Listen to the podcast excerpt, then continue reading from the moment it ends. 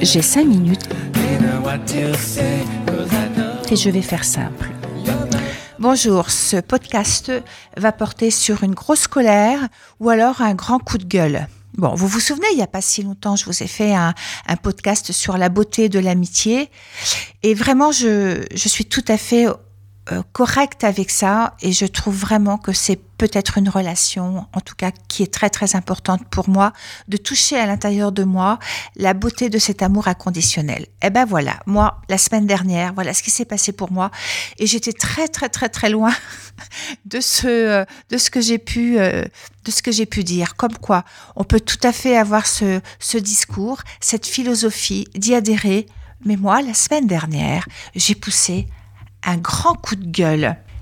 Et j'ai poussé un grand coup de gueule, pas avec n'importe qui, mais avec une personne dont la relation d'amitié était très importante pour moi.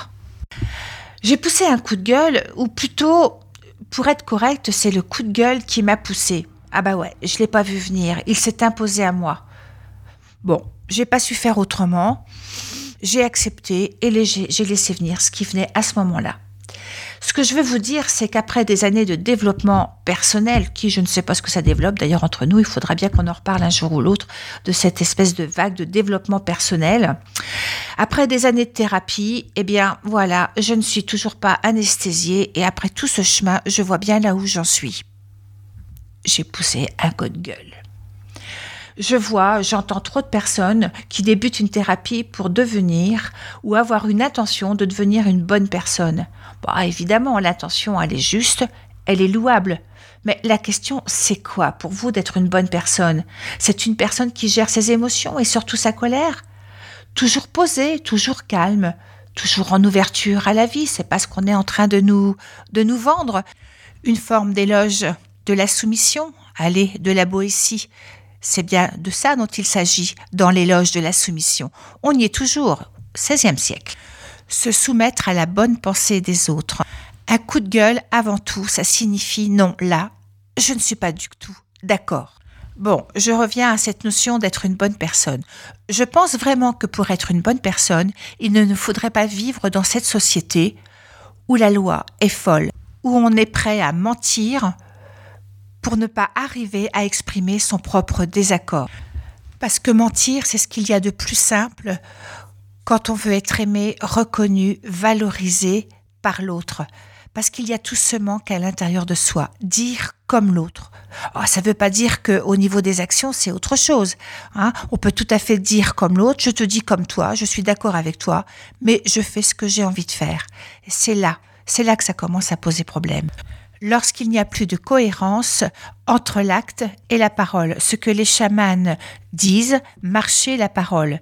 Eh bien là, ça commence légèrement à tituber. Lorsque ça titube, évidemment que lorsqu'on se rend compte, ça ne peut qu'entraîner la colère et la violence chez l'autre. Allez, je vous fais un secret, c'est un peu ce qui s'est passé dans mon coup de gueule. Je me suis rendu compte que l'autre me racontait quelque chose qui me faisait plaisir et que dans la réalité, il faisait bien ce qu'il voulait.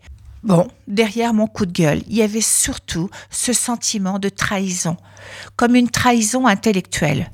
Qu'est-ce qui s'est passé pour moi après cette colère? Eh bien bon, j'ai pas compris tout de suite. J'ai senti qu'à l'intérieur de moi, ça remuait, mais surtout comme une, une sensation d'une tension qui s'est lâchée. J'ai surtout été apaisée. Enfin, c'était clair. Et là, moi aussi, je me sentais cohérente. Mais ce qu'il me restait à faire, c'était d'accepter, d'accepter qu'il y ait une partie de moi qui puisse s'exprimer et surtout ne pas rentrer dans la culpabilité et le jugement. En fait, je me suis foutu la paix. J'avais un, maître à penser avec lequel j'ai été surtout formée en hypnose, qui s'appelle Monsieur François Roustan, qui était vraiment un personnage extraordinaire. Il nous a surtout appris à nous foutre la paix et d'accepter d'être qui on est là où on en est c'est bien, non? Si je reviens à la colère, la colère, c'est une émotion, c'est une émotion de vie. Elle veut dire, là, je ne suis pas d'accord avec la situation. Elle répond souvent à un rythme, elle se vit en deux fois.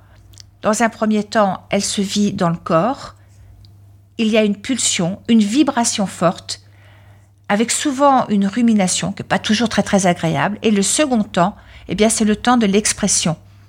Il est très très important de ne pas la retenir parce que vous voyez bien que quand on la retient, elle nous prend un peu au dépourvu. Pour la fin de ce podcast, je vous invite et je m'invite à exprimer de mieux en mieux et de plus en plus cette colère. Bon, j'aimerais bien aussi prendre le temps de faire un podcast sur l'arnaque du développement personnel. Allez, c'est avec paix, bienveillance et grande colère que je vous laisse. Bonne semaine à vous, c'est Armel qui vous parle sur Radio Alpa 107.3. Au revoir.